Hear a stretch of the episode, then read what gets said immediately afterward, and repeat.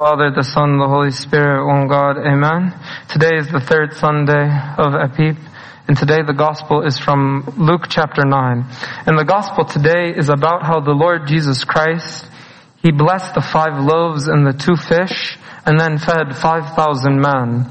And this miracle was clearly, clearly a big event and a really big deal. in the ministry of the Lord Jesus Christ because it's one of the few miracles that's mentioned in all four gospels. So today I want to share a few meditations on this amazing miracle. Specifically, I want to meditate with you on the responses of the disciples to the Lord's request. The response of the disciples to the Lord's request. Because we see from the disciples that they answered in three different ways. Three different ways. When the Lord said, let's do this miracle, the disciples responded in three different ways. And I think they reveal three types of personalities. The first personality is the one that says, it's not my responsibility. Not my, not mine, who cares? Had They had someone else you deal with this problem. Someone else should take the responsibility. That's the first type of personality. The second type of personality is, it's my responsibility. I feel it a little bit. But really, I can't do anything about it. It's too big, too many people. I don't have the resources to do anything. I care about it, but uh, I just can't do anything about it. It's just kind of in my head. The third, per- third personality is it's my responsibility and even if I don't have the resources to do anything, I can offer even just a little. I can offer just a little. And even if I offer just a little, like the idea is that what is that even among so many? So the one thread that's common in all of these uh, personalities is sometimes we deny the true power of God. We deny the true power of God. And unfortunately, these days, it's not even about the power of God. I wish it was just the power of God. Nowadays, it's the reality of God. We don't even feel that God exists with us. That's why the psalm was so nice today. It said, the Lord is near to those who trust in Him. The Lord is near to them. It's real. He's next to you. He can do these powerful things. Our God is a God of wonder. He's the God that can do the impossible. He conquered death, so nothing is difficult for Him. He gave the barren women, He gave them children. The sick, He healed them. The wicked ones, the evil ones, the ones that seem like there is no hope for them, the ones who don't care about any of Jesus or talk, كل الكلام, eh, this is just nice talk. There is hope for them. He sanctifies those people. Nothing is impossible for God. So we need to agree on that before we discuss the three personalities. You agree with me on that? Let's talk about the three personalities and judge for yourself which one of the three personalities you are. The first personality is seen in all of the gospel accounts. It's the one that said, it's not my responsibility. Let somebody else worry about this. It says when the disciples came to the Lord, they said, this is a deserted place. We're in the middle of the desert and the hour is late. Said it's too late. Send the multitude away that they can go into the towns and lodge and get provisions and buy themselves food. So the disciples are saying, in other words, the disciples are saying, these people aren't our guests. We didn't invite them, Lord. We didn't do and you're the one that called us into this wilderness. We didn't invite them here. We don't have any obligation to fulfill their needs. It's not my job. It's not my job. They came here on their own accord. It's their responsibility. But the, the Lord Jesus Christ was not happy with their response. And he told them, he said, no, they don't need to go away. You give them something to eat. So he said, they tried to say it's not our responsibility. He said, no, no, no, no, no, no. It's your responsibility. You will give them something to eat. And this is our responsibility. Oftentimes we want to wash our hands of responsibility. Pilate, what did he do? He had the Lord Jesus Christ and standing in front of him. He said, I'm going to wash my hands. Not my, this blood will be on you. Wash the responsibility on other people. We like to pawn off responsibility. Husbands, we like to pawn responsibility to our wives, or maybe vice versa. Maybe parents like to pawn responsibility to the servants and to the church. Or maybe the other way around. Servants want to pawn responsibility back to the parents. And everyone is trying to push responsibility in every different way. How about each one of us takes the responsibility that God gave us? How about each person take the responsibility that God gave us? Don't try to get out of responsibility. Solomon the wise, he wrote in the Proverbs, he said, don't hesitate to rescue someone who is about to be executed unjustly. You may say that it is none of your business. You may say it's none of your business, but God knows and judges your motives. He keeps watch on you, He knows, and He will reward you according to what you do. John the Baptist, when he saw Herod was taking the wife of Phil and was about to do some corruption, did he say it's not my responsibility? It's his own business. Let the king do what he wants to do. He can marry, he can adulterate, he can do, he could commit fornication. Who cares? Outside? No, he felt it was his responsibility to fight for the integrity, for, to, to fight for the morality of society. Our knowledge, our knowledge as Christians, into Christians, our knowledge as Christians makes us responsible. Makes us responsible. And because we have been given knowledge, we will be more responsible. We will be even more responsible than those who don't know. So everyone should take that to heart.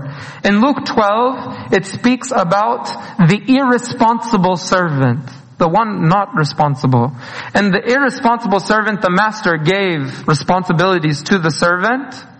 It's like a, any company, you have an employee and you give him responsibility and then the master leaves or the boss leaves and then what do they do? They start mm, playing on their phone all day and da and kull, That'd be a wicked, lazy servant.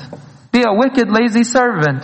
And the Lord rebukes the wicked, lazy servants and says the master of the servant will come on a day when he is not looking for him and an hour when he is not aware and will cut him in two and appoint him his portion with the unbelievers. And that servant who knew his master's will and did not prepare himself, the one who had the knowledge, says, I know I was given this and this and this to do, and I didn't fulfill it. He says, and did not prepare himself according to his will, he shall be beaten with many stripes. But he who did not know, yet committed things deserving of strife shall be beaten with few. So each one will be beaten. Sorry, tough message today. But the idea is that each person who has responsibility, it will be measured to them.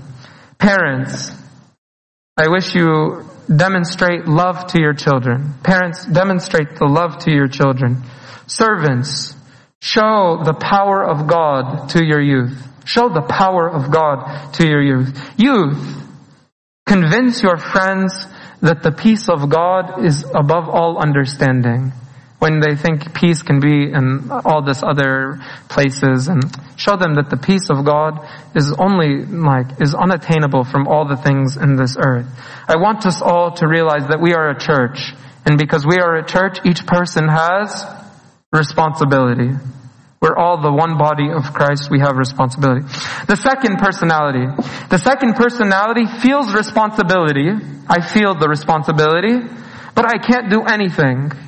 Because this issue, this problem, this mm, responsibility requires resources that I don't have. And when the Lord put the burden on the disciples and said, no, you will feed them. They're not going anywhere. This is on you. The disciples, they replied, they said, 200 denarii worth of bread is not sufficient for them that everyone may have a little. They said, okay, Lord, we care. We, okay, fine. You want me to care? I care. But now, even if I had 200 denarii worth of bread, it wouldn't even do anything. There might be two scenarios in which we might have this personality. The first scenario where we might have this personality is when we feel like we're in a hopeless situation. Feeding 5,000 men is not an easy task. Ask any of the tons who prepare for azumas and it's a lot of work to prepare for 10 people. Now imagine 5,000. It's not easy. So this looks like a very difficult task, very daunting. Of course it seems limiting. But a Christian should never be without hope. A Christian should never be without hope. A Christian without hope would be like a painter without a brush. He can't do anything. How can a painter operate without a brush? A Christian without hope is like a painter without a brush. He's just standing in front of a portrait, doing nothing. Can just think about what the art is, but can't do anything. So Christians must have hope. Hope is what inspires us and moves us forward in the path of godliness. There will be setbacks. There will be difficulty. But these difficulties, they should make us better, not make us bitter. They should make us better. They should not make us bitter. The challenges make us better, not bitter. One of the beautiful things that the Lord Jesus Christ said to the church in Philadelphia, He said, I have set before you an open door and no one can shut it. I remember in college when we had uh, office hours, there were some professors, they have what's called open door policy. Open door policy, manaha, is that the professor can sit in his office. If you see the door open, faddal. Come, learn, take a, ask questions, do what you want. The door is open for you to come in. The Lord Jesus Christ says, I have set before you open door. Door is always open. No one can shut it. No one can take away your hope. All you have to do is come to the professor's house. Or his office, not his house. That door is closed. Come to the professor's office and that door is open and he will, he will help you. The second scenario that we might say, I feel the responsibility, but I can't do anything, is, is when we say, like, we feel the responsibility, we just carry the responsibility now just to ease our conscience. Like, oh, I care about this and this and this, but I don't want to do anything about it. I care about so and so and so and so and so, but I can't do anything about it. This nowadays is called virtue signaling. Are you familiar with the term virtue signaling? Virtue signaling is the action or practice of publicly expressing opinions or sentiments intended to demonstrate one's own goodness or character or moral correctness on a particular issue. But then if I ask you, are you willing to do this, this, this, this, or this to help on these issues? Totally. No. I don't want to be involved in anything like that. Or I would like to be involved, but then you won't like do anything. It reminds me of one of the criticisms of the Lord Jesus Christ to the Pharisees. Do you remember one of the criticisms that the Lord Jesus Christ said to the Pharisees? He said they bind heavy burdens, hard to bear, and lay them on men's shoulders, but they themselves will not move them with one of their fingers.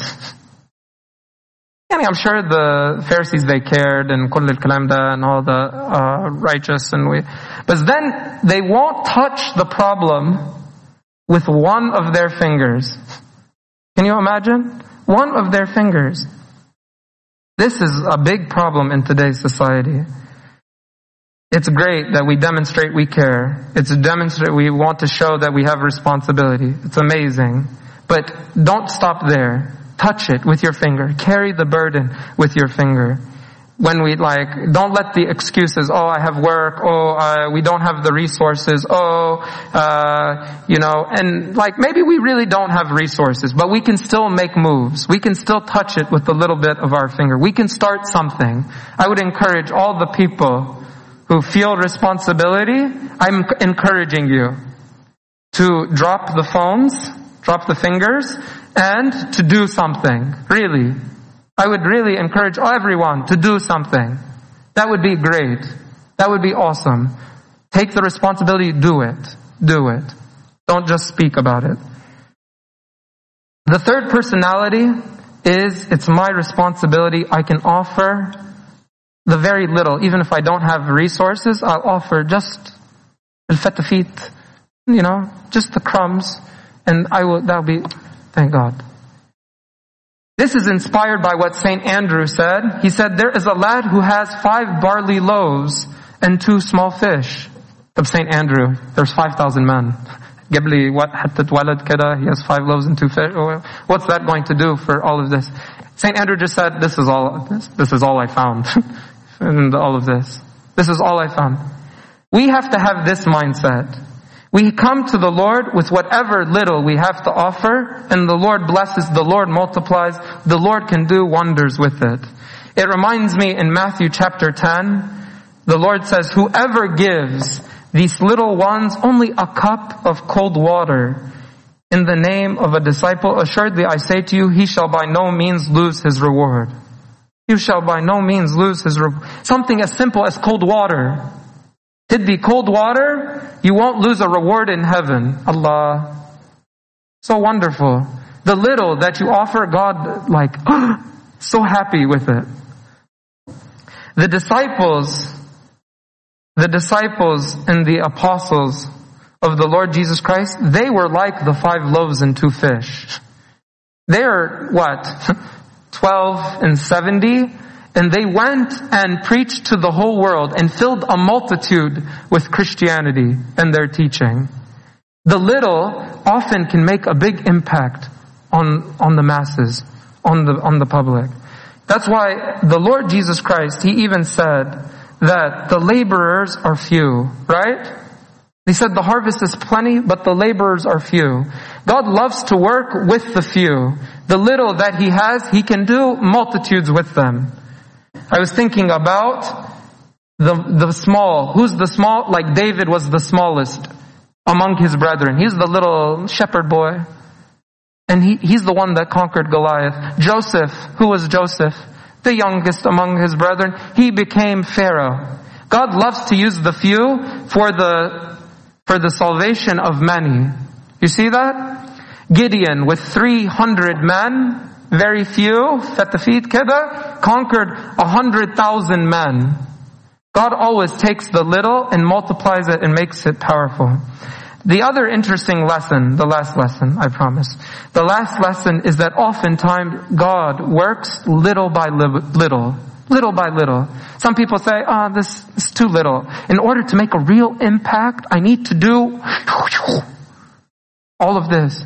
Just do the little that you can do. Bring the five loaves and two fish. God likes to work little by little. Sometimes He likes to work little by little.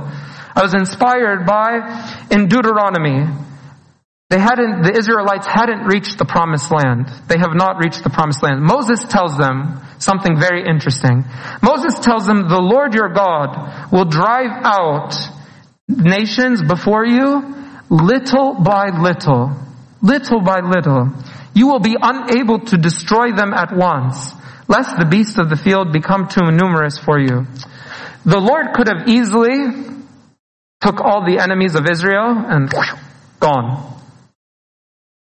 Take two, three hundred men from Israel and destroy the whole area and Israel could have taken the promised land and it would have been great. But God says, I'm going to do this little by little. Why did God tell them, I'm going to do this little by little?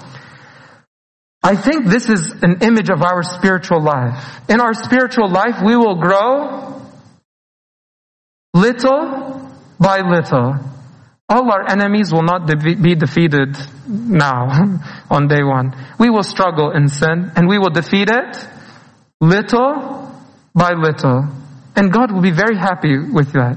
If every day we offer our five loaves and our two fish, if we every day we offer the little that we have, I'm not saying you have to read the whole Bible, or you have to read the whole Agbeya every day, or you have to, yani, the whole day be singing praise. I'm not saying that. I'm saying offer little by little. And every day you offer little by little, over time it can become, whew, take over the whole area and drive out all the enemies. All the saints, they progressed in their life of holiness.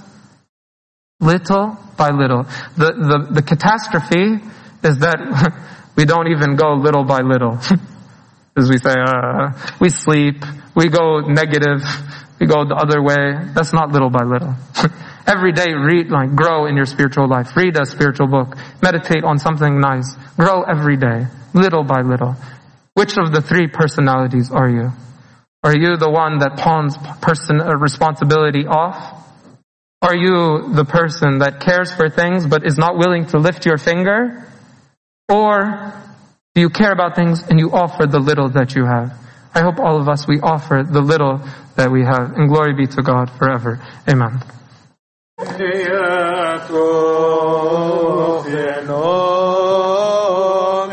me